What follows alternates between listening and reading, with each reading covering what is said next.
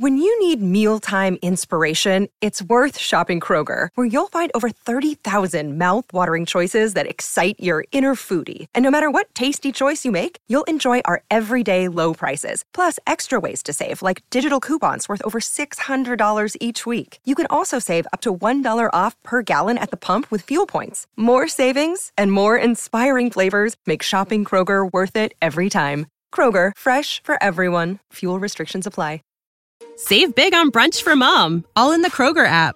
Get 16 ounce packs of flavorful Angus 90% lean ground sirloin for $4.99 each with a digital coupon. Then buy two get two free on 12 packs of delicious Coca Cola, Pepsi, or 7UP, all with your card.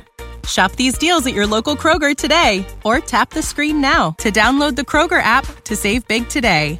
Kroger, fresh for everyone. Prices and product availability subject to change. Restrictions apply. See site for details.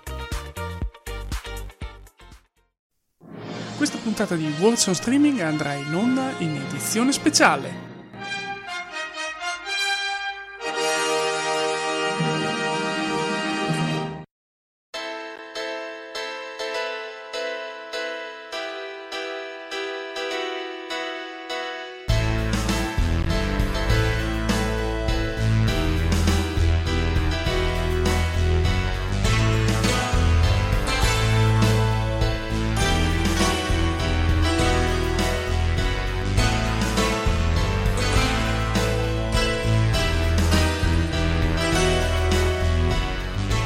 Fantascientificast ed MTI presentano Warzone Streaming, digressioni su film, serie e anime on demand ad alto hype e da binge watching.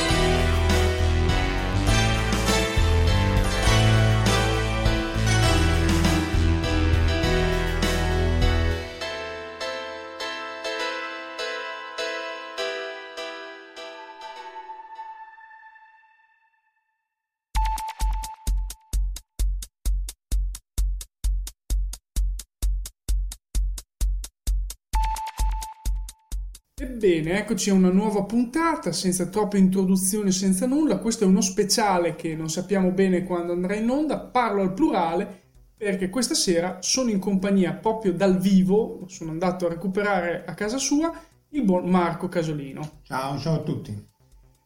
Perfetto, siamo qui per parlare di cosa? È uno speciale sull'animazione giapponese. Sì, animazione giapponese con un taglio si dovrebbe trovare online, ma insomma online ormai si trova tutto, diciamo in streaming. Sì, diciamo in streaming attraverso le piattaforme più diffuse in Italia, eh, che sono appunto vabbè, Netflix, 4Vid, ricordiamo che eh, è una uh, visione di animazione particolare, ne ha tanti e completi senza, con un minimo di pubblicità e senza dover pagare volendo. Quindi è già qualcosa. Più c'è Team Vision, che ha qualche cosa anche lui, o eh, Amazon Prime Video e poi non so bene come siano messi Now TV e Infinity perché non le ho, non le ho mai viste, te ne sai qualcosa? No, no, anche perché poi per esempio Forvid in Giappone non c'è, eh? nel senso che ovviamente per motivi di copyright certo. non... Eh, e, e, Amazon invece, però Amazon uh, Prime ha tantissimi titoli di animazione soprattutto classica, i vecchi Doraemon, i vecchi tutti, tutti, in realtà tutte le animazioni di Fujiko Fujio che sono gli autori di, di, di Doraemon cioè, c'è tutta appunto su Amazon. E poi tutti i grandi classici Rider, eh, la, la Muse, Yatsura e Ramma sta tutto su Amazon Japan. Qui, Forvid ha qualcosa sì, a riguardo sì. di quelli che hai citato quindi... anche Yamato, il nuovo Yamato credo che sia già online sicuramente la 2199 che è il remake della prima serie e credo che stiano anche seguendo 2202 che è il remake del, della seconda serie, cioè l'Impero della Cometa. Sì, su Forvid ci sono anche quelli lì e suggerisco di vedere eh, 2199. 2199 sicuramente, in realtà io ho visto 2202 fino a dove sono arrivati, non è secondo me a livello di 2199, rimane comunque un ottimo remake. Eh. Ma partiamo dalle basi, quindi da dove inizia più o meno, dove vogliamo far iniziare l'animazione giapponese? Dunque, eh, l'animazione giapponese addirittura inizia prima, a, a parte i grandi di, disegni animati, eccetera, però eh, ci sono delle animazioni giapponesi fatte dal Ministero della Guerra oh, del 41-42 oh, e che Osamu Tezuka dice che si commuoveva guardando questo, tutto il pathos che questi mettevano, essenzialmente erano questi animaletti che combattevano contro i cattivi, che essenzialmente erano gli americani, anche con attacchi suicidi e così via. Si trova online questi eh, film di animazione degli anni 40, 39, 40, 41 e va detto che la propaganda era in entrambe le direzioni, cioè c'era anche Paperino, Pluto e così via che combattevano contro i giapponesi, Superman anche combatteva, cioè il vecchio sì, Superman. Sì. No, ma sono stati usati molto durante la guerra, soprattutto per far passare dei messaggi nei giovani. E... Sì, quindi, eh, però appunto erano in entrambe le direzioni. Siccome qua siamo nell'ambiente fantascientifico, partendo dalla fantascienza un po' hard science fiction, forse uno potrebbe partire da Gundam, eh, che è stato eviscerato in tutte le sue salse. Un classico. Esatto, del 79 se non sì, sbaglio. Esatto. E anche lì fu tagliata corta, la, doveva andare a essere più lunga la storia, doveva arrivare fino a Yon, poi in realtà lì per lì non aveva avuto successo e si sono fermati alla battaglia di Obaku in cui loro la guerra finì, finalmente finisce. Eh, molto apprezzato perché vabbè tutte cose dette e ridette 50.000 volte, robot realistici, il combattimento nello spazio più o meno realistico, reso necessario a vicinanza per queste particelle Minkowski che in qualche maniera rendono i radar inutilizzabili nello spazio, bello per le colonie spaziali, messe peraltro ai punti di Lagrange, cioè essenzialmente eh, Ion, Zion o Zeon, a seconda di come lo pronuncia, il principato di Zion è la colonia spaziale più lontana dalla Terra perché appunto è il punto di Lagrange L5 che è quello dietro la Luna punti di Lagrange sono i punti di equilibrio eh, non statico, dinamico eh, tra la Terra e, eh, e, la Luna, o anche tra la Terra e il Sole, ma in questo caso si parla del sistema Terra-Luna, e quindi eh, il, dove le, appunto, le forze di attrazione gravitazionali si equivalgono e quindi uno potrebbe pensare di metterli le colonie spaziali. E cioè, diciamo che in quei punti ha il costo minore metterci dei satelliti geostazionari o comunque qualcosa di geostazionario. Dunque, il geostazionario no, sono quelli cioè a 36.000 km e de, de, degli oggetti che stanno più o meno fermi nel sistema Terra-Luna, quindi in questo senso stazionario sì. sì. E, e, appunto quindi ti trovi eh, de, in alcuni punti, eh, sono cinque appunto, uno dall'altra parte rispetto alla Terra, tre messi più o meno a triangolo e uno dall'altra parte rispetto alla Luna, appunto quella più lontana dalla Terra.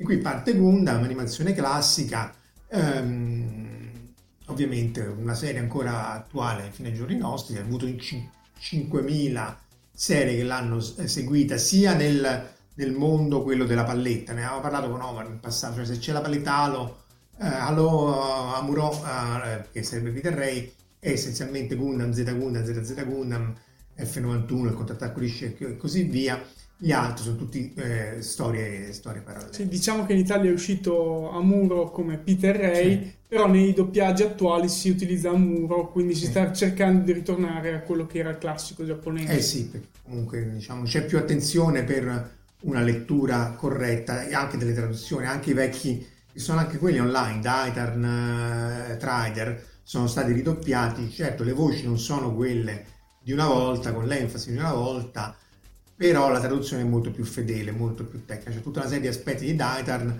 che si perdevano nella traduzione originale invece vengono raccontati meglio nella... Eh, c'è da dire che io li sto apprezzando adesso in lingua originale con i sottotitoli in italiano perché comunque secondo me dà quel qualcosa in più anche perché comunque il doppiaggio originale ancora, quello giapponese. Diciamo la voce originale è chiaro che è quella originale, quindi c'è poco da dire.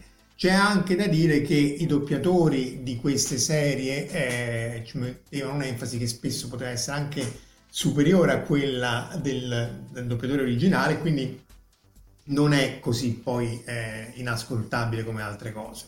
Sicuramente, appunto, ascolt- se uno è un ottimo esercizio, cioè se uno studia il giapponese o l'inglese che sia, lo streaming con i, i sottotitoli è, è, è senz'altro un, un, punto di forza, è un ottimo esercizio, che peraltro è un problema che hanno invece in Giappone, perché per esempio la piattaforma di Amazon giapponese propone sì tantissimi titoli, però eh, se è un titolo straniero in realtà lo propone separato, cioè se è il, in lingua originale eh, è, è, un titolo, se è in lingua eh, giapponese doppiato è un altro titolo e spesso non ci sono i sottotitoli e anche i cartoni animati giapponesi sia su Netflix che su Amazon spesso sono senza sottotitoli anche in giapponese E questo, vabbè, che mi frega a me, eh, però aiuta, di nuovo, se uno studia la lingua non ti aiuta, perché è chiaro che avere i sottotitoli anche in giapponese ti aiutano a capire, ah, questo si pronuncia così, queste cose, e invece senza è un po' un, un peccato. È un peccato perché poi cioè parli di giapponese e giapponese, cioè quindi lingua giapponese e sottotitolo giapponese. Lingua giapponese nessun sottotitolo, ah, né okay. in giapponese né in inglese, perché appunto ah. se fosse sottotitolo in inglese dici vabbè almeno capisco che stai dicendo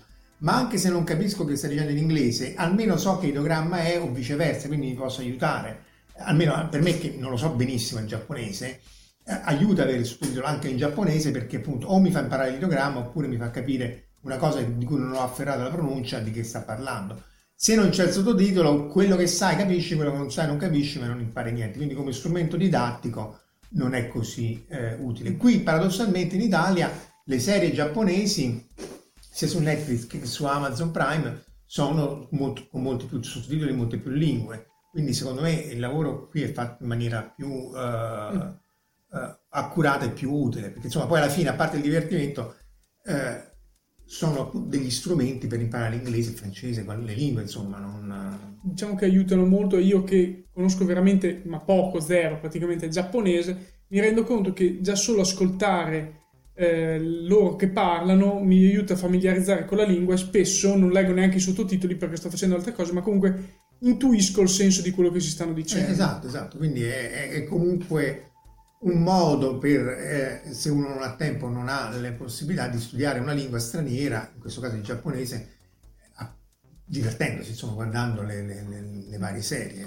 Poi io vorrei aggiungere, che mm, non abbiamo parlato nel fuori onda, ma lo aggiungo adesso come perla, vorrei introdurre un attimo Akira, perché Akira secondo me dopo Gundam, che è stato secondo me un'evoluzione del cartone giapponese, ha fatto quel passo in più, cioè si è passato dai robot a incentrare tutto sui personaggi, quindi una, un cambiamento fisico anche dei personaggi, in questo caso eh, un, uno un po' sfortunato a cui sono stati dati poteri sovrumani, che quindi inizia a comportarsi non proprio benissimo col prossimo, e quindi cambia un po' da quel punto di vista l'attenzione dell'animazione giapponese. Beh sì, perché eh, questa è una considerazione corretta. Dopo Gundam poi c'era anche, vabbè, tantissimi, sì. però uno dei, che viene citato come robot realistico era Pat Labor, no? che era questa serie. Sì, Pat Labor. Questa serie, eh, eh, sì, però io lo trovavo noioso, perché sì, è vero che c'è il robot, sì, però fondamentalmente è una cosa di polizia.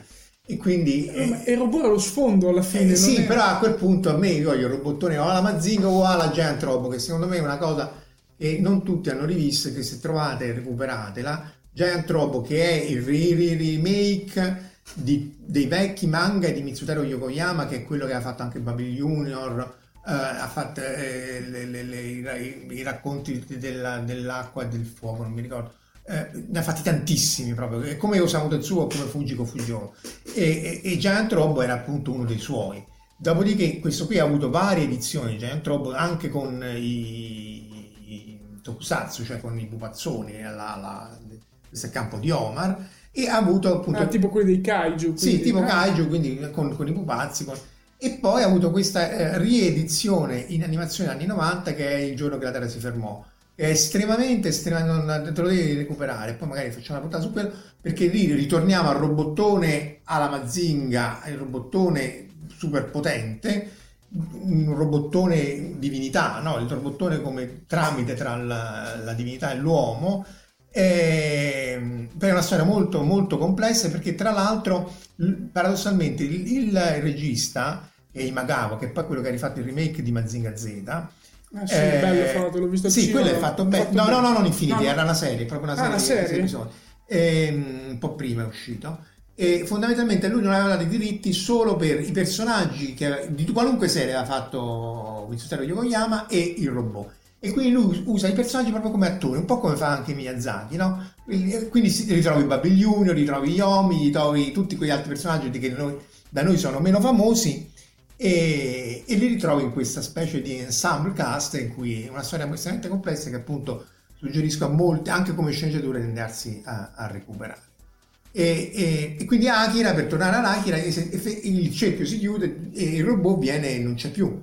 Essenzialmente è, è, sono, sì, hanno i superpoteri, però sono le persone, sono Kaneda, Tetsuo e tutti gli amici questa banda di teppisti di, di, di, di motocicletta in una Tokyo che è del prossimo anno, la Tokyo del prossimo sì, anno. Tra l'altro ha anche azzeccato la questione. Tra due anni, eh, scusa. Nel 20, sì. 2020 ha azzeccato anche la previsione delle Olimpiadi, questa cosa è ghiacciante. E, ehm, e però appunto poi è una Tokyo che se, per chi c'è stato, tu puoi confermare o smentire, ma conferma, eh, Io confermo, non, si, non, si è inventato niente, cioè tu quando vieni lì la, la, strada con tre sopraelevate, con 5 metri che si incrociano. Era... Io è stato bellissimo la prima volta, faccio questa digressione sul Giappone perché a un certo punto su questo treno mi trovo a guardare su dei palazzi in periferia più o meno a Tokyo questa scritta ad altezza viso, quindi io seduto, 5F.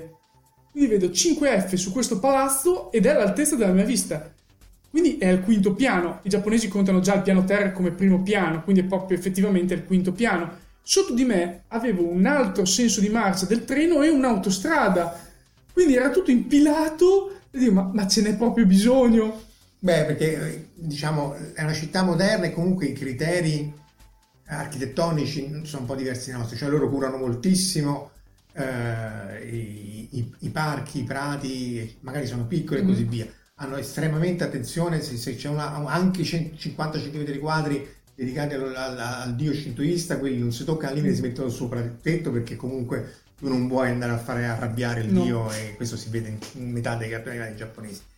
E però è chiaro che il concetto di architettura urbana, anche perché è una città che è stata distrutta prima dal terremoto del canto mm-hmm. e poi bombardata dagli americani, quindi poi alla fine ne, ne un... Sì, è praticamente post-guerra sì, eh, mondiale. Mondiale, la seconda, sì e Akira è la terza, e, però alla fine l'architettura e i disegni sono quelli, cioè le autostrade che si intersecano in maniera inverosimile. Sì, infatti da quel punto di vista è, è agghiacciante proprio, lo ripetiamo, Akira perché 2020 le Olimpiadi, eh, le Olimpiadi eh, queste, questa città che assomiglia veramente alla Tokyo attuale, uno dice... Mm, Forse nel 2020 diciamo c'è così. un attimo da... Infatti, eh, dunque, lì la Neotokyo era nella baia, essenzialmente essendo stata distrutta dalla terza guerra mondiale, poi scatenata da, da Akira, proprio da ragazzino, eh, loro ricostruiscono la Tokyo nella baia, però è, è essenzialmente quella lì. E poi c'è da dire che questi, per costruire lo stadio, hanno distrutto tutta una zona enorme di Tokyo, eh, per, appunto, per fare lo stadio delle Olimpiadi,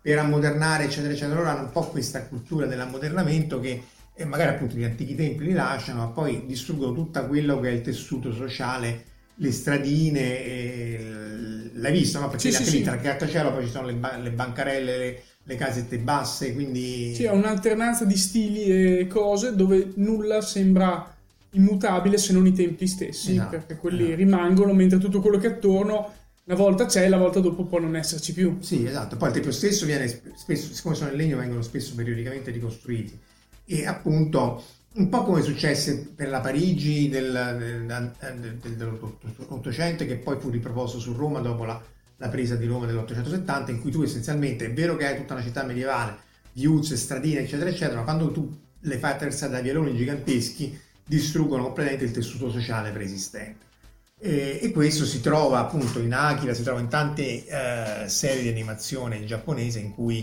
per esempio un'altra che a me colpì da bambino era la regina dei mille anni in, cui, in cui, lei, eh, vabbè, Leiji Matsumoto, in cui lei viveva con i genitori poi adottivi e che vivevano a 5 metri dal, ma neanche dalla, dalla, dalla, dalla, metro che gli passava. E mi colpiva questa immagine e sì. appunto dico ma come fai a vivere attaccata al treno non può essere cioè, che, che, da noi cioè, vedresti la gente con le mani nei capelli che se li strappa ogni due per sì tre. esatto diciamo noi qui a Roma c'è un caso eh, quasi unico che è la, la, la sopraelevata, la, la, famosa tangenziale che passa, fatta negli anni 70, che passa abbastanza vicino ai palazzi, è stata anche immortale in un film di Fantozzi in cui lui salta ah, sull'autobus, eccetera, eccetera, perché appunto è un po' un caso eccezionale in cui la, l'autostrada va eh, a impattare pesantemente sui palazzi. Purtroppo eh, l'altro caso in cui c'è un impatto notevole è quello di, di, di Genova, in cui hanno costruito questo gigantesco ponte sopra i palazzi e quindi anche lì eh, le conseguenze le ha impattato in malo modo esatto purtroppo anzi meno male che la parte che è caduta non era quella però in questa insomma essenzialmente è il tema che in Giappone è molto più sentito del rapporto tra Stato megalopoli e le, le, persone normali che ci vivono e che quindi in qualche maniera non hanno modo di... C'è da dire che eh, a Osaka, se non mi sbaglio, sono andati addirittura oltre facendo passare uno svincolo autostradale in mezzo a un palazzo. Ah sì sì, ci stanno un paio di svincoli che passano... Eh, tutto antisismico, tutto molto moderno. Passa tra il quinto e l'ottavo piano di un palazzo. Sì, quindi... anche, cioè, insomma, se, se, è fatto bene è, chi- è chiaro che... Anche perché poi lì va ricordato che il Giappone ha eh, il doppio della popolazione eh, italiana eh, ed è molto più montagnoso, quindi sono concentrati in due o tre grosse regioni, Tokyo che a grosso modo con tutto l'Interland 30 milioni di persone, e Osaka, Kobe, Kyoto che ce, ce n'ha quasi altrettanti, quindi è chiaro che qualcosa devi pur fare, quindi non, anche mm.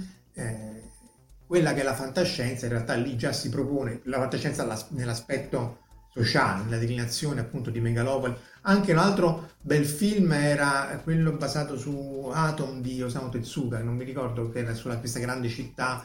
Sì, eh, non mi viene il nome che dobbiamo cioè, cercare il nome, non mi adesso, cercare il nome, mettiamo nei titoli. E, e, qui c'è questo bellissimo, non fatto, cioè Atom, vabbè, Tezuka Atom Tezuka poi hanno fatto questo omaggio con questo lungometraggio di questa me- grande megalopoli con l'intelligenza artificiale al centro e, e che però insomma non, rimane un po' freddo come, come, film.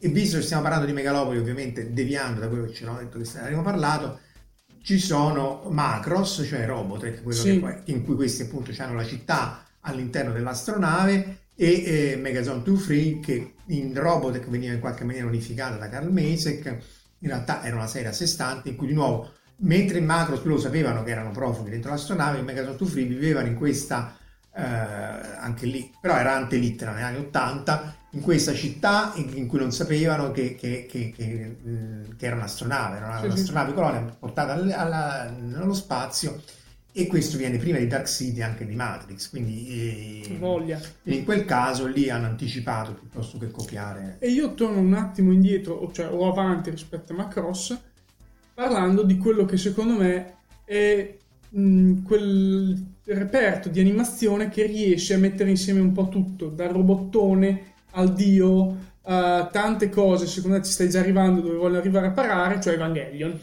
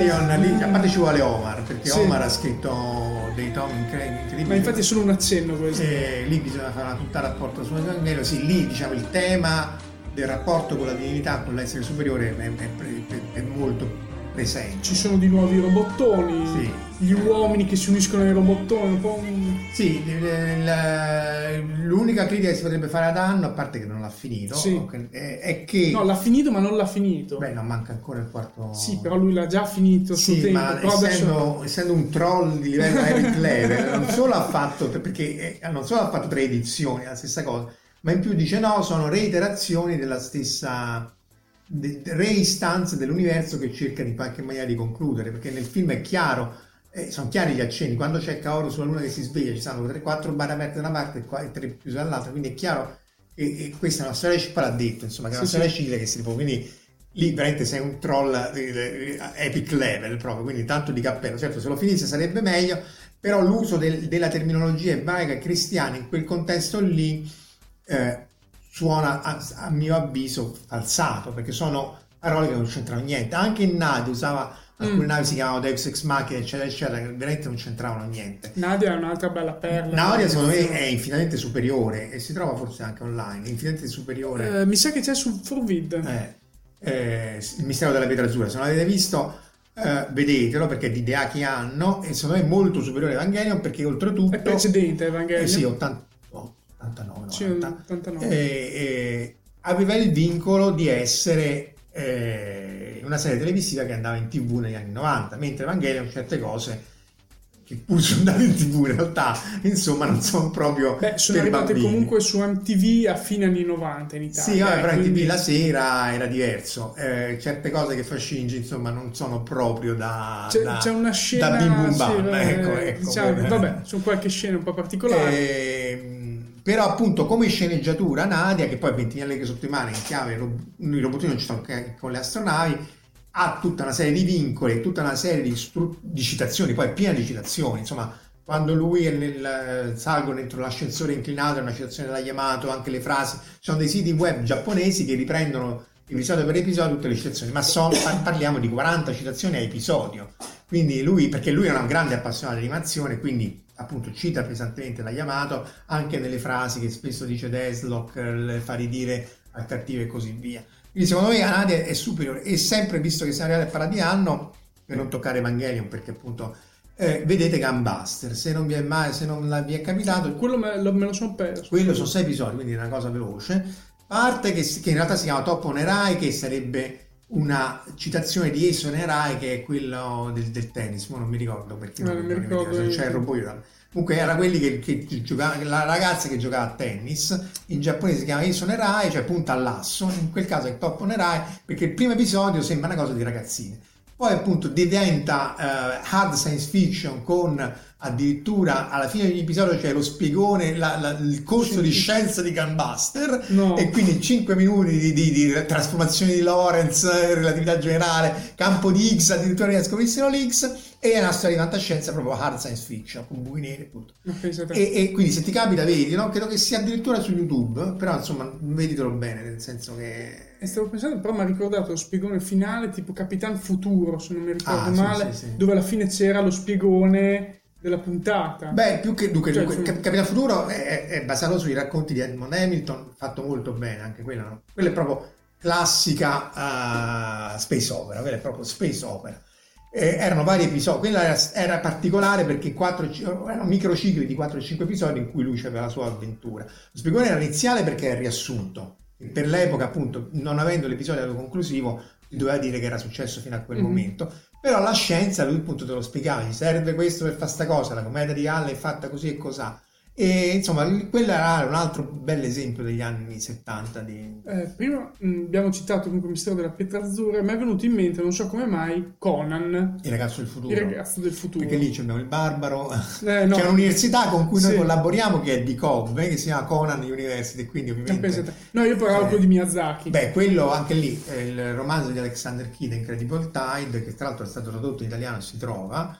È, è molto carino perché anche lì si- il, il- il- racconto di, di- del cartone animato è molto fedele al libro, però manca il tutto il, la- il- tocco di Miyazaki, cioè questa specie di eh, tecnologia post, eh, non Post-industriale. nucleare, post-industriale, post-industriale corretta, tutta, tut- tutta la, caratterizzazione dei personaggi, i poteri sì e così via.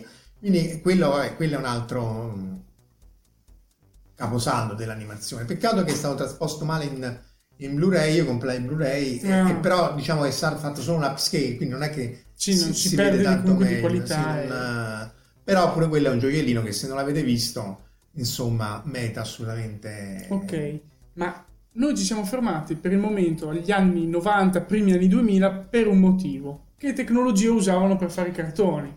Beh sì, dunque, la, la, la, Che adesso si sta scomparendo in favore della CGI. Esatto, cioè il- tutta l'animazione giapponese cla- e non, in realtà nasce con Disney che usavano gli acetati e quindi poi le cell, anche se poi in realtà l'acetato era molto infiammabile, infatti in, eh, sempre per stati pari in frasca in Inglourious Bastards loro usano, vero, sì, sì, usano la celluloide per dar fuoco a Hitler, eccetera, eccetera. Al cinema Al cinema. esplode. Vabbè, eh, le assurdità da Tarantino, però è sempre piacevole vedere Hitler che fa la fine del topo. E le selle sono questi fogli di carta Ne abbiamo sì, molti sì, qua davanti. tanti- eh. in realtà Taddio è venuto a vedere la mia collezione non di farfalle ma di sell magari poi nei, nei- nei commenti mettiamo un po' di... Se sentite rumore, non lo so se però... Eh, un po', mettiamo un po' di foto. Essenzialmente sì. come viene fatto? Il disegno veniva e viene fatto tuttora a mano, magari su tavoletta grafica, ma insomma devi saper disegnare. Tu fai il tuo disegno sia preparatorio per fare la sceneggiatura, il, lo storyboard, quello che loro chiamano i conte, lo storyboard, dopodiché cominciano a disegnare e c'è eh, quello che fa le, le, le, le key eh, frame, cioè l'animazione all'inizio e alla fine del movimento, è un disegnatore migliore, poi c'è l'intercalatore che fa tutti i movimenti in mezzo, sempre su matita, eh, su carta, e poi c'è quello che li ricalca prima con la penna su questi acetati, sono trasparenti perché in questa maniera io posso sovrapporre più strati e magari far muovere solo uno strato, ad esempio la bocca rispetto al corpo, il corpo rispetto alla macchina e così via e appunto prima li ricalco con la penna e poi c'è quello che li va a fare ink and paint, cioè l'ink, l'inchiostro per colorarli di colori differenti, di solito nero, e poi dipingerli e si parte dal retro su più strati. Li dipingo, li metto su più strati con questo colore particolare, tra l'altro appiccica, quindi spesso se uno ha il fondale rimane appiccicato sul fondale e poi, e, e ovviamente il fondale rimane lo stesso, io ogni frame, cioè se sono veramente a un ventiquattresimo di secondo, ma è raro, di solito sono un dodicesimo di secondo, quindi ogni 12 disegni al secondo li, va, li devo sostituire per fare, dare l'impressione del movimento. Del, del movimento. Ed era tutto fatto a mano. Tra l'altro queste selle venivano buttate perché poi alla fine c'erano, io ho visto scantinati e scantinati pieni di questa roba eh, e venivano date o per rivenderle eh, ai disegnatori per rivenderle per farci arrotondare perché comunque sono pagati pochissimo. Eh. Cioè, dire, Studio Ghibli erano un'eccezione perché erano tutti a stipendio fisso poi adesso ha chiuso, quindi comunque sono andati a fare altri, sono andati in altri studios, eh, però in generale sono pagati a cottimo o le, le, le signore che disegnano un tot al disegno oppure per un dato progetto, Akira e questi qui, anche Yamato, sono dei comitati che si mettono insieme più studi, magari eh, Xebec per Yamato, Akira forse era 4C, non sono sicuro, Tomo era eh, anche mm-hmm. in Steamboy, ne avevamo parlato un'altra volta, eh, Studio 4C e, e, in qualche maniera subappaltano il lavoro, però pagati pochissimo. Questo, insomma, il lavoro dell'animatore è un lavoro eh, di passione perché è un lavoro sfigatissimo, sembra figo. Ma in realtà... Sì, perché nei cartoni o nei manga si vedono che stanno lì 12-20 sì, sì, ore al giorno per fare questi disegni. Sì, idem per il manga, cioè il manga anche quello famoso sta lì 12 ore e, e comunque si deve avere una serie di assistenti che stanno lì 20 ore, è veramente un lavoro infame. Però rimangono questi oggetti che sono bellissimi, metteremo qualche foto, ma se vi capita di avere una serie o di vedere una serie originale, i colori sono molto più brillanti in realtà di quello che si vede in televisione, sono molto, mm-hmm. quasi fosforescenti. E, ehm, vabbè, questo l'avrai letto, spero, per te, perché altrimenti non esci da qua. In no. Gricon è il, è il tema eh, fondamentale, sono appunto queste cell e i collezionisti di cell, perché appunto le... Ehm, le cell di Miyazaki, ancora, ancora di più di Evangelion, possono costare 2-3 mila euro. Cioè un, un acetato di un disegno, se è fatto appunto se è di Mononoke o di questi mm. grandi classici, può costare anche migliaia di euro. Eh, mica poco. E comunque si trovano abbastanza semplicemente in Giappone adesso? Si trovavano, nel senso fino agli anni 90-2000 eh, si trovavano a prezzi ragionevoli, soprattutto se tu, per esempio, gig in Giappone non gliene fregava niente a nessuno, quindi trovavi gig eh, tipo Sanpei per Sanpei oppure queste cose qui anche Conan ci sono parecchio da qualche parte perché per qualche motivo le trovi anche 5-6 euro quindi l'una quindi comunque una cifra non banale però eh, sensata. E, e, però adesso siccome si è passati appunto al CGI ma più che al CGI alla, all'ink and paint digitale anche lì l'altra volta ne parlavamo ci sono vari software di cui questo da Digital Video che è fatto in Italia che usava Toons, Toons che appunto eh, se ve lo scaricate si scarica gratis eh, legalmente. Eh, essenzialmente tu i disegni li devi fare comunque, però tutta la parte di ink and paint, di, di anche effetti speciali, di movimenti di camera, di, di, di quello che è l'X-Sheet, che sarebbe un foglio Excel, in, che, che, prima si faceva di carta, in cui dici in questa colonna qui c'è la bocca di quello che parla, in questa colonna qui c'è quello che cammina, la bocca A deve stare per top frame, poi questo si sposta, essenzialmente è istante per istante quello che sarebbe la renderizzazione okay. adesso istante per istante dice quale frame di quale, quale strato di quale frame sta dove e come lo devi spostare. Essenzialmente proprio è il rendering istante per istante. E, e adesso tutto questo appunto si fa al, al, computer perché è più veloce e, ehm, e, quindi ci sono solo i disegni.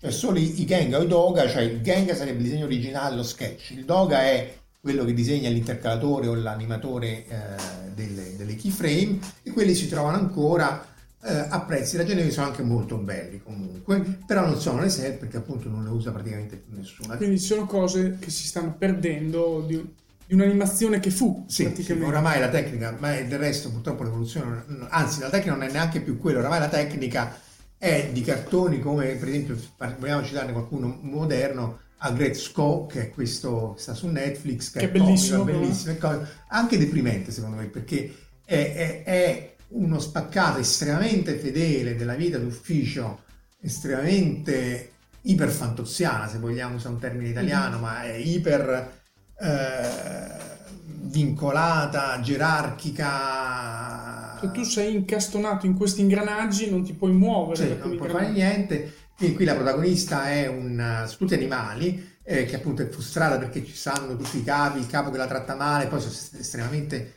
anche qui parliamo con l'accetta, misogeni, quindi le donne sono trattate anche peggio, per sfogarsi va al karaoke e canta eh, heavy metal.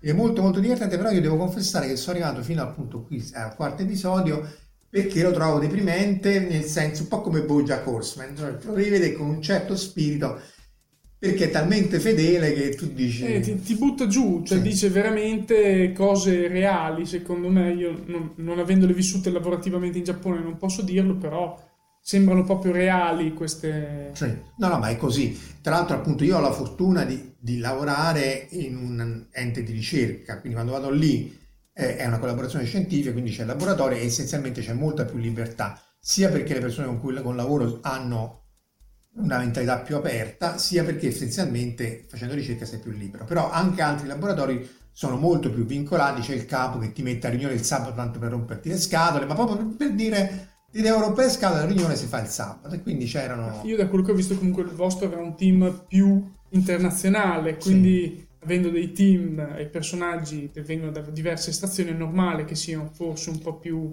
Diciamo che là lo dà il uh, chief scientist, in quel caso è giapponese del sud eh, e quindi lui comunque ha una mentalità aperta nel senso che, che poi è normale, però non è ovvio per niente. Mm. Eh, se tu lavori, lavora quando ti pare, basta che lavori. Quindi non è che ti sto a controllare di venire la mattina, certo, se non vieni mai è diverso, però non è quello il punto. Altri, soprattutto in biologia, ma perché in realtà c'è da dire che gli esperimenti di fisica eh, hanno oramai troppo dei tempi molto più lunghi e quindi eh, è un po' diverso il contesto, anche team molto più ampi.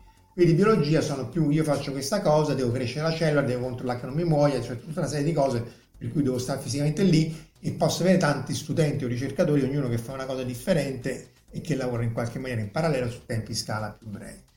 E quindi anche lì si ritrovano di nuovo queste cose che stanno in Agresco e anche in altri eh, animazioni o, o film di, sul genere, su, cioè su quel genere, quel genere su quel di genere lì. Che, sì, effettivamente hai citato Bojack Horseman, che però è americano, però è veramente deprimente come... Beh, bellissimo, sì, però insomma, se, se, siete un po' giù, vedete un'altra cosa, perché... Se no ci sono tante linee della metropolitana a Tokyo, ecco. Sì, ecco, perché appunto poi il problema di Tokyo, me ne avevamo parlato anche con Omar nei vari Big in Japan, è che eh, i suicidi stanno diminuendo, ma stiamo intorno a 15-18 mila persone. Anzi, fra l'altro ho letto proprio l'altro giorno sul post un articolo che diceva che invece tra i giovani non stanno affatto diminuendo. No, i giovani, quello è un altro numero sconvolgente perché è intorno ai 250-300 minorenni, quindi uno al giorno fondamentalmente, poco meno di uno al giorno si suicidano per bullismo, pressione sociale, perché poi devono essere ammessi all'università, tutta una serie di vincoli che onestamente non, non, non, non cioè posso capire il suicida da adulto, ma se la tua vita è già talmente rovinata per colpa dei tuoi compagni o della scuola o del, del vincolo sociale che tu ti sei costretto a suicidare e uno al giorno, uno ogni due giorni anche forse, ma di più, eh, insomma c'è qualcosa di, di, di, di sbagliato lì proprio forse a livello di come è impostata la società.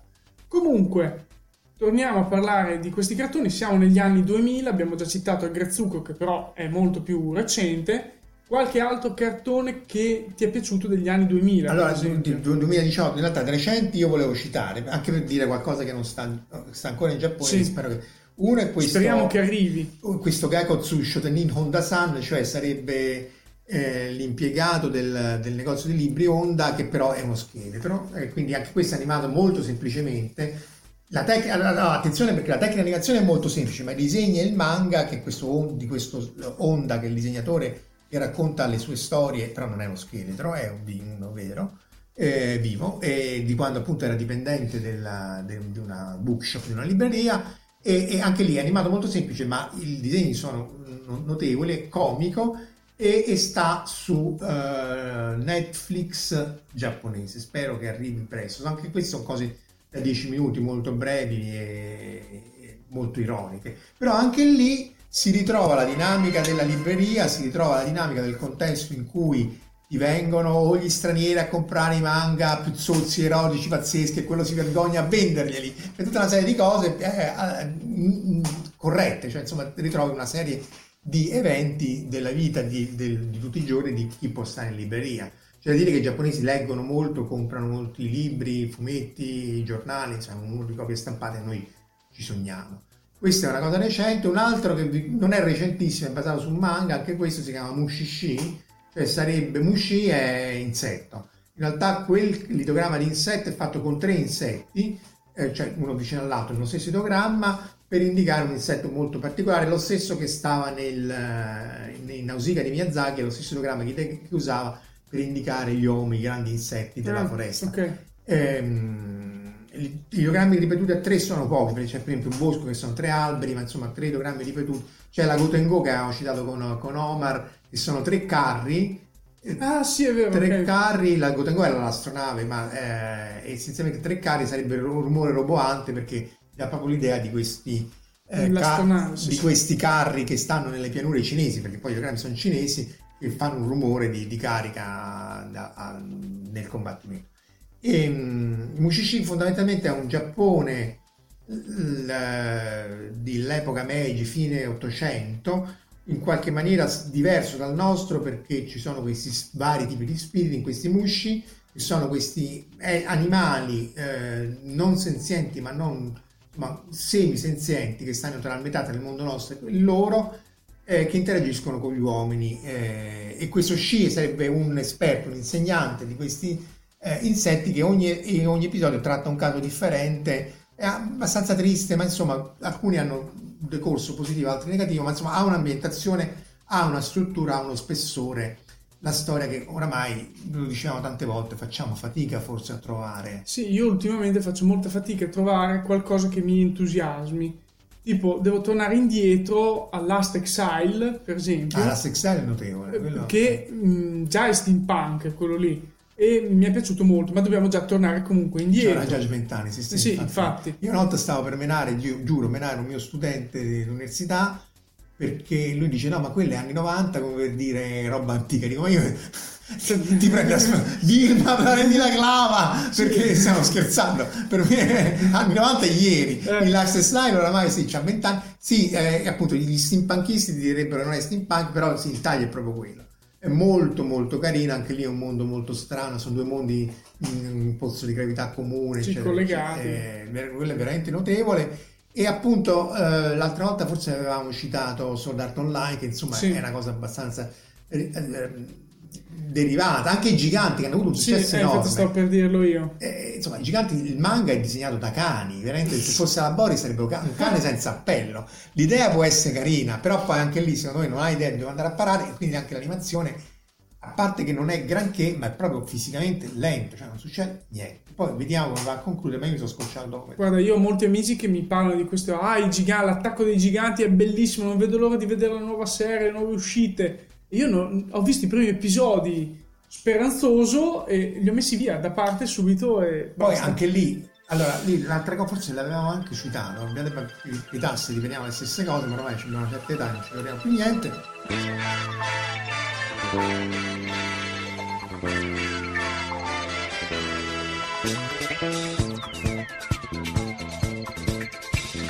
Eccoci, siamo amici tuoi e io sono Peter Ray. Eccoli che ci assalgono, non aver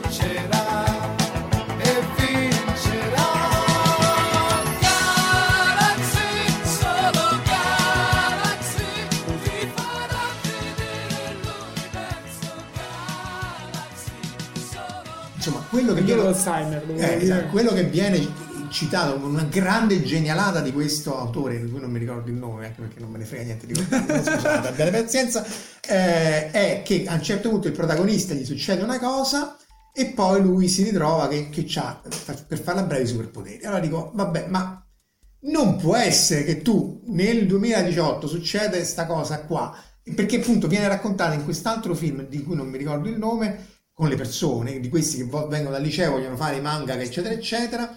È famoso pure questo film. Eh, eh, mi ricordo qualcosa, ma adesso mi viene e nome. quindi vanno a Shonen Jump, ti spiega come funziona la classifica dei vari manga, la audience e così via, e loro citano come grandissima trovata eh, di sceneggiatura, eccetera, eccetera, che il protagonista all'inizio sembra che muore. E, e- e- però, eh, però è una cosa ovvia. Cioè, e quindi alla fine tu dici, boh, se questo è, è- è quello che viene portato come il non plus ultra della trovata Della- della sceneggiatura del, del- del disegno prima dell'animazione proprio, dico, beh, forse qualche problema ce l'abbiamo. Con tutto che comunque l'idea del gigante, questa cosa qui del rapporto tra l'uomo e il gigante è interessante. Il problema è che secondo me appunto l'autore non sa dove andare. che forse è un problema rilevante su molte serie. Mm, Prima stavamo cercando nel fuori onda delle serie, mi è tornato in, menti- in mente eh, Cabaneri of Iron Fortress, Ecco, che è quello- disponibile su Amazon Prime Que- in Italia, perché In Italia, eh, sì. questo mi manca, lo devo vedere, ma ho visto dei pezzi, sembra molto interessante. Secondo me è disegnato molto bene ed è particolare soprattutto per uno come me che adora i treni e quindi era anche appassionato di Galaxy 999, Beh, con un classico, vabbè. Ehm, quindi Cabaneri, se avete Amazon Prime Video, guardatelo, sono 12 episodi da 20 minuti, quindi ve li seccate in fretta e fatemi sapere cosa ne pensate. Anche io farò. farò. Sì. Che fra, fra l'altro eh, ci sono gli zombie o similari, quindi se vi piacciono gli zombie potete guardarlo I tranquillamente. zombie cominciano un po' Sì, no, a rompere. io l'ho- Mai quanto i vampiri. All- eh, ecco, guarda, mh, perché tu non l'hai ancora sentita, ma nella puntata di WOS dove abbiamo fatto lo speciale, io e te, dico appunto questo, cioè gli zombie oramai hanno raggiunto quello che per me sono i vampiri, Dieci anni fa. eh, dieci cioè proprio, ma anche adesso, eh, non ne posso più. Sì, sì. Cioè, Lo zombie, beh, vabbè, a parte che lì c'è la battuta un po' la, la- la vecchia Alamuti, no? La- Topolino Paperino di sinistra. Lo zombie di sinistra me il vampiro di destra. Eh, nel senso che il vampiro è più fighetto, più eccetera eccetera. Quindi già aveva rotto le scatole molto più di Illo Tempe. Lo zombie però è un po' anche lì. eh, è chiaro che quando Hollywood o chi per lui trova ha trovato il filone. il filone, che- anche perché in realtà c'è da dire che lo zombie si presta bene dal punto di vista della sceneggiatura affinché l'eroe estrinsechi il suo fatto di essere eroe perché magari c'è una situazione complicata ma ne esce fuori ammazzando tutti i zombie che sono lenti, insomma c'è tutta... Allora, io posso dire personalmente, questo va fuori dall'animazione, il momento migliore degli zombie è stato in Zombie Nation dell'Asylum, un telefilm, quando il telefilm inizia proprio nelle prime scene con questi eh, tornado in lontananza e tu guardi e dici no, non è possibile, non lo faranno. E invece sì, perché ci sono due protagonisti poco dopo che parlano tra di loro e cadono dall'alto zombie che si sfracellano a terra e poi lentamente si rialzano. E loro si guardano e fa, eh ma no, anche gli zombie che cadono dall'alto. E l'altra, di risposta, visto che siamo dell'asilo, dice, eh sei fortunato che non sono squali. Ah, quindi è dopo Sharknado, perché stavo per Sì. chiedere dopo Sharknado, quindi Sì. sta- me lo devo recuperare anche in Zombie Nation. Sì, no, io ho visto fino lì perché ho detto da qui non mi potrà più dare nulla di più, quindi chiudiamola lì. Sì, c'è, come si chiama? Walking Dead, io non l'ho mai seguita bene, l'ho vista a pezzettini. Eh, vabbè, eh, Sì. non è brutto, eh, però anche lì hanno allungato la mia modesta opinione. E comunque, rimanendo, ritornando anzi sull'animazione giapponese, qualche altro titolo che... Allora, uno che mi ha, mi ha consigliato lo stesso studente che cui stavo Mm. per menare perché diceva che la roba anni 90 è vecchia è One Punch Man Dai, sì, che è molto simpatico anche perché poi appunto secondo me se la cosa è comica ti eh, prende meglio. eh, secon- se non ti prendi sul serio secondo me è già parti avvantaggiato. Ah, o è ovviamente un'idea geniale allora puoi permetterti il lusso di prenderti sul serio oppure cioè, tanto per tornare non all'animazione ga- galattica si prende sul serio ma ne ha il remake anche quello originale. Ne ha lo spessore per poterlo fare. Eh, Discovery si prende immensamente sul serio ma fa secondo me sempre nuovo se parliamo di opinioni ridere i polli perché appunto Certo. se ti prendi sul serio e e manchi il bersaglio Molto bello, allora, Cowboy Bebop non l'abbiamo Ah, citato. vabbè, quello, quello, quello è, è- Diciamo è un classico. eh, Anche lì, come Evangelion, o facciamo una puntata di un'ora e passa. Ah, solo su Cowboy un Bebop. classico, perché poi i personaggi sono azzeccati, è costruito veramente bene. veramente bene. Ehm, Trigun anche, credo Sì. che sia qui, anche quella ambientazione semi cowboy, insomma semi western, anche lì post, eh, post caduta sul pianeta, risorse ridotte, eccetera, eccetera. Anche lì si prende un po' meno sul serio, ma tocca anche le temi interessanti. Cowboy Bebop eh, aveva una marcia in più, insomma. Diciamo che sono convinto di starmi a dimenticare parecchi cartoni animati moderni, perché- diciamo.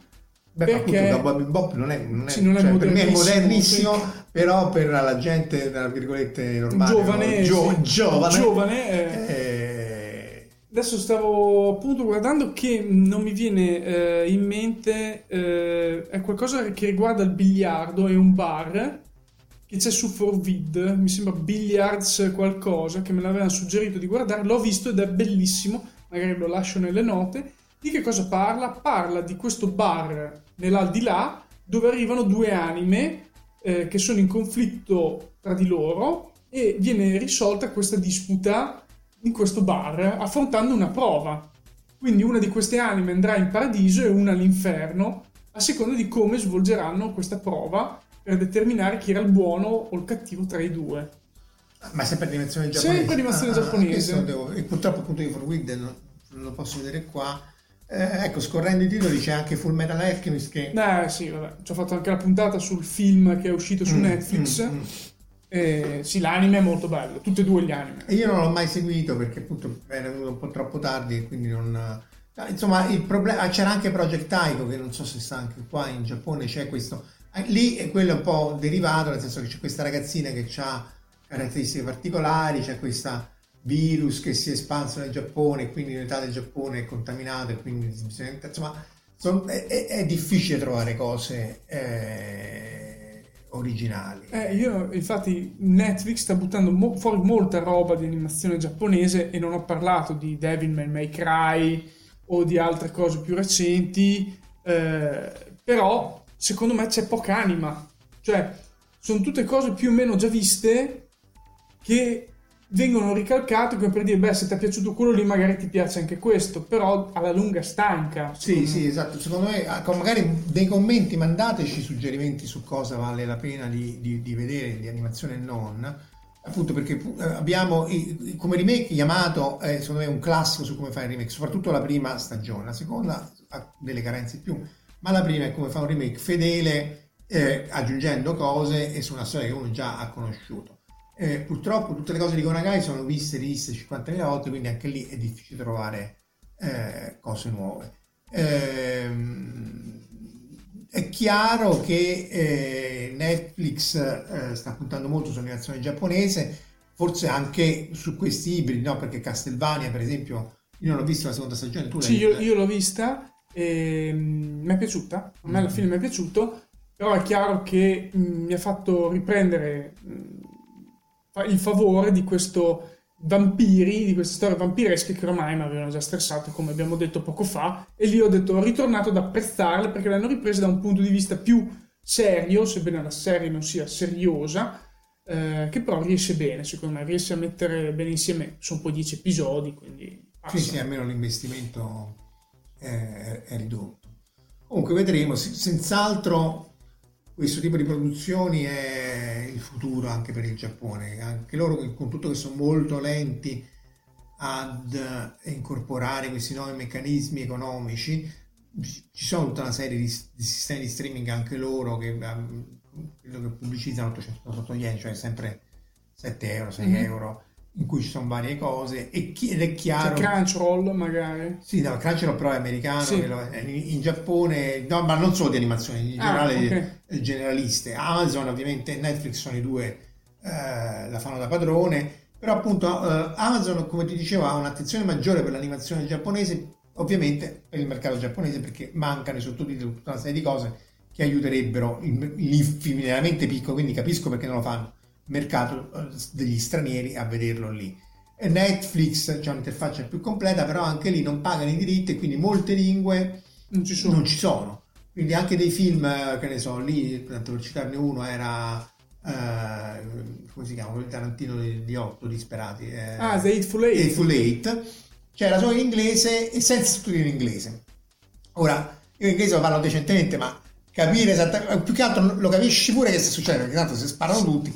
No, Però, no, non si sparano tutti, dopo un po' si sparano dopo un po', dopo, dopo un numero, però eh, ehm, eh, so- le sottigliezze e il modo di parlare te lo perdi, quindi è chiaro che il sottotitolo, io devo confessare che The Terror, con tutto che c'era su Amazon Prime, l'ho dovuto scaricare perché non c'erano i sottotitoli in inglese e anche lì magari uno non è che mastica correntemente il gergo marinaresco dell'Inghilterra dell'Ottocento. A proposito di sottotitoli, bisogna segnalare il fatto che eh, abbia chiuso praticamente eh, Eh, Italian Subs, sì. Itasubs, e ehm, però ha vinto l'Internet World macchia nera, quindi eh, è interessante questa vittoria postuma di un servizio che ormai non c'è più come quello dei sottotitoli, c'è da altre parti adesso, però diciamo che forse gli hanno tirato un po' troppo la corda in quel caso. Ma però io non so esattamente come funzionasse, ma c'erano solo i sottotitoli, quindi C'erano non, solo i sottotitoli. non mi è chiaro perché l'abbiano voluti chiudere. Perché comunque sono i sottotitoli anche sono diritti del è stato sancito che sono diritti dei Eh, ma se la possessori. traduzione la faccio io non lo posso È fare. uguale, non Ah, la può fare lo ecco, stesso. ecco, eh. Quindi sono possesso del anche se tu la fai il tuo privato, sono comunque possesso cioè il diritto testo originale rimane Eh, sì. diritto. Vabbè, tanto starà. Sta da un'altra parte, altrove, quindi sì, sì. Sì. Perché appunto poi il problema di queste cose, appunto che tu citavi Crunchyroll, perché Crunchyroll era partito come sito illegale, Mhm. poi a un certo punto eh, È virato. è virato al legale, quindi non è poi così ovvio che chiudere questi canali, perché appunto poi la gente non sa bene cosa vedere e come vedere, quindi, o, o che esistono certe cose, quindi spesso il fan sub mh, aiuta a, a divulgare dei titoli che altrimenti non diventerebbero... Sì, anche perché molte cose fino a qualche anno fa, poi adesso, oh, come abbiamo appena detto, è migliorata molto la situazione tra Orvid, lo stesso Crunchyroll, se lo si vuole vedere in Italia c'è, eh, Netflix, Amazon Prime Video e così, è migliorata molto sul punto di vista dell'animazione giapponese. Fino a qualche anno fa no, assolutamente, No, no, c'era no. nulla più assoluto. Sì, sì. Beh, beh, a, a- parte io sono dell'epoca del VHS che si scopiazzava. C'era il vecchio Gundam che veniva da Telestudio, quindi c'erano questi VHS di copiare 57 volte perché quello c'era. E- però eh, è vero che pare che le statistiche dicono che ehm, eh, la pirateria in realtà sta aumentando, però è anche vero che io moltissima gente che conosco oramai scarica molto di meno perché la- l'offerta di Netflix, Amazon e così via è così ampia che insomma pure tu non ce la fai, stati appresso e tutto. No. E Cioè, quindi... oh, se mi pagate per starci appresso e farvi le recensioni, io volentieri. Eh, ma comunque appunto Sì. poi è talmente tanto, è vero appunto che mh, è molto eterogenea, quindi la maggior parte della roba- della- No, delle cose non c'è vale di tutto. Cioè, e, e- e si basa anche lì, sempre a mio modestissimo avviso, sul passaparola, via- o virtuale o reale, ma comunque eh, molte cose ti dicono vediti questo. Però è chiaro che eh, non ha quasi più senso oramai scaricarsi la cosa, a meno che non è la cosa specifica che tu hai sull'abbonamento che non trovi. Comunque statisticamente ti dico che sì, stanno aumentando eh, di nuovo, quindi download illegali, per il semplice momento che molta gente si è rotta di avere 7, 8, 10 servizi che ti offrono eh, e quindi per vedere quello devo andare lì, per vedere quello là devo andare là, quindi sono soldi che devi Chiaro, pagare. chiaro, chiarissimo. E In realtà eh, bisogna vedere che succede adesso che apre pure quello della Disney. Esatto, Perché in realtà eh, Netflix ha, una ha un costo ragionevole, perché poi lo puoi dividere su tre, due o quattro account. Mhm. eccetera. Amazon, eh, se fa il Prime in qualche maniera incluso, sì, scocciante, ma insomma sono, sono cifre che magari uno può, può dividere o può in qualche maniera, eh, però è chiaro che se poi questi si frammentano in eh, 4 Forvid è gratis, insomma, Sì. l'animazione uno se vuole lì se la può fare tranquillamente legalmente.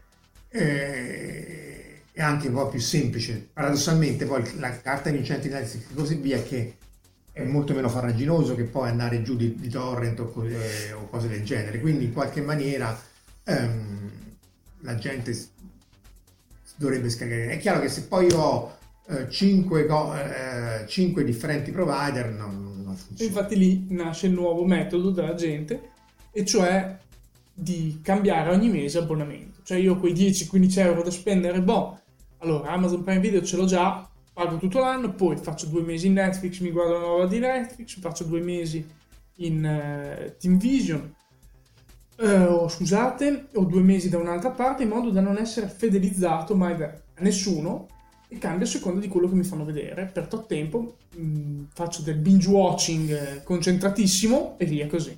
Poi certo, poi vado a comprare degli occhi nuovi, ma insomma... Infatti, più che altro ci servono le giornate di 48 ore in cui ne lavori solo 8. Però. Sì, ecco, c'è da dire che sul binge watching in qualche maniera poi uno si, si concentra su una serie ma poi rimane di meno, no?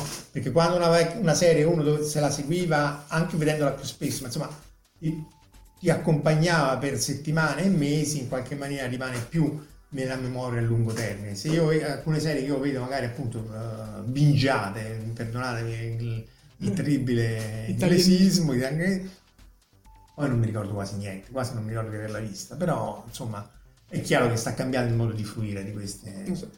E per concludere, eh, visto che ormai siamo, Siamo abbiamo- un'ora. siamo già un'ora, abbiamo già parlato fin troppo in questo speciale sull'animazione giapponese, io chiedo, eh, mi imploro anzi Netflix di rimettermi l'aggiunta automatica a quello che sto guardando quando arriva la serie successiva di qualcosa che ho già visto. Ah, sì, sì, che una volta c'era e adesso non c'è più. Io non mi ricordo cosa ho già visto. Eh sì, perché è l'Alzheimer di prima, no? Eh. È tanta roba che che appunto esce la seconda stagione di e non, non- non- Io non mi ricordo di aver visto neanche la prima, capito? Quindi dimmelo, ti prego. Capisco, capisco perfettamente, mi unisco a questo appello accorato. E quindi arriviamo alla fine, grazie per averci ascoltato e alla prossima puntata qui su Fantascientificast. Io vi- sono Marco e vi saluto qui da Roma, Anch'io sono Marco e vi saluto sempre qui da Roma. due marchi a Roma. Ciao. Ciao.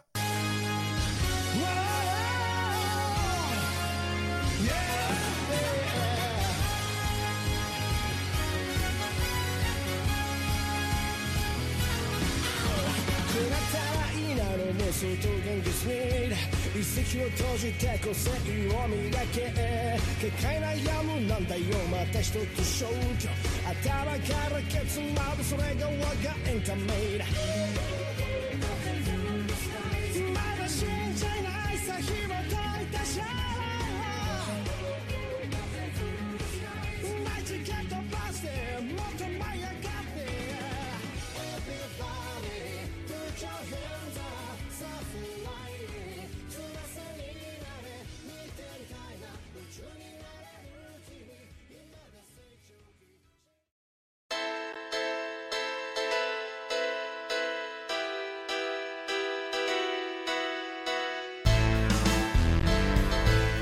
Avete ascoltato Fantascientificast, podcast di fantascienza e cronache della galassia, da un'idea di Paolo Bianchi e Omar Serafiti, con il contributo cibernetico del Cylon Prof Massimo De Santo.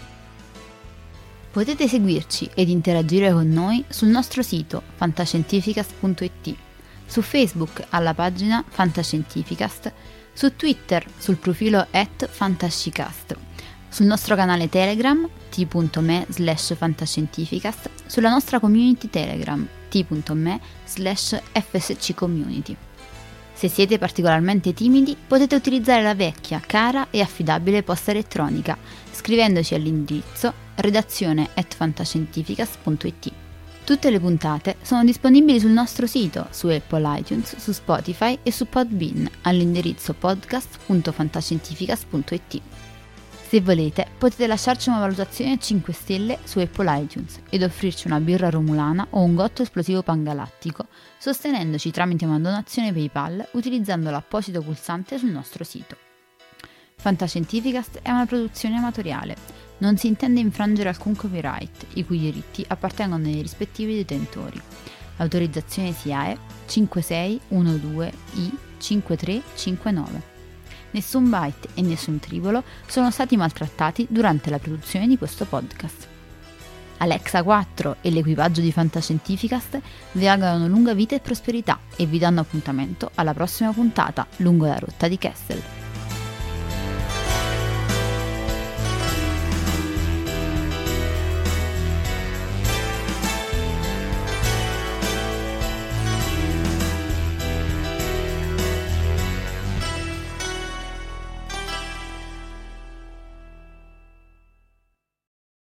Prescription products require completion of an online medication consultation with an independent healthcare provider through the LifeMD platform and are only available if prescribed. Subscription required. Individual results may vary. Additional restrictions apply at lifemd.com. Read all warnings before using GLP 1s. Side effects may include a risk of thyroid C cell tumors. Do not use GLP 1s if you or your family have a history of thyroid cancer.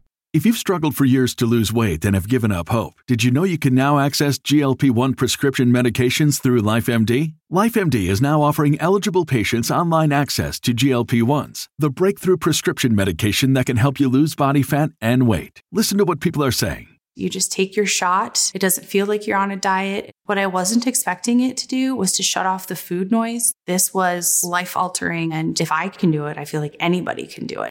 And here's the best part your insurance may cover 100% of the cost of your medication. So go to trylifemd.com to have your eligibility checked right now. Get started today at trylifemd.com. That's T R Y L I F E M D.com.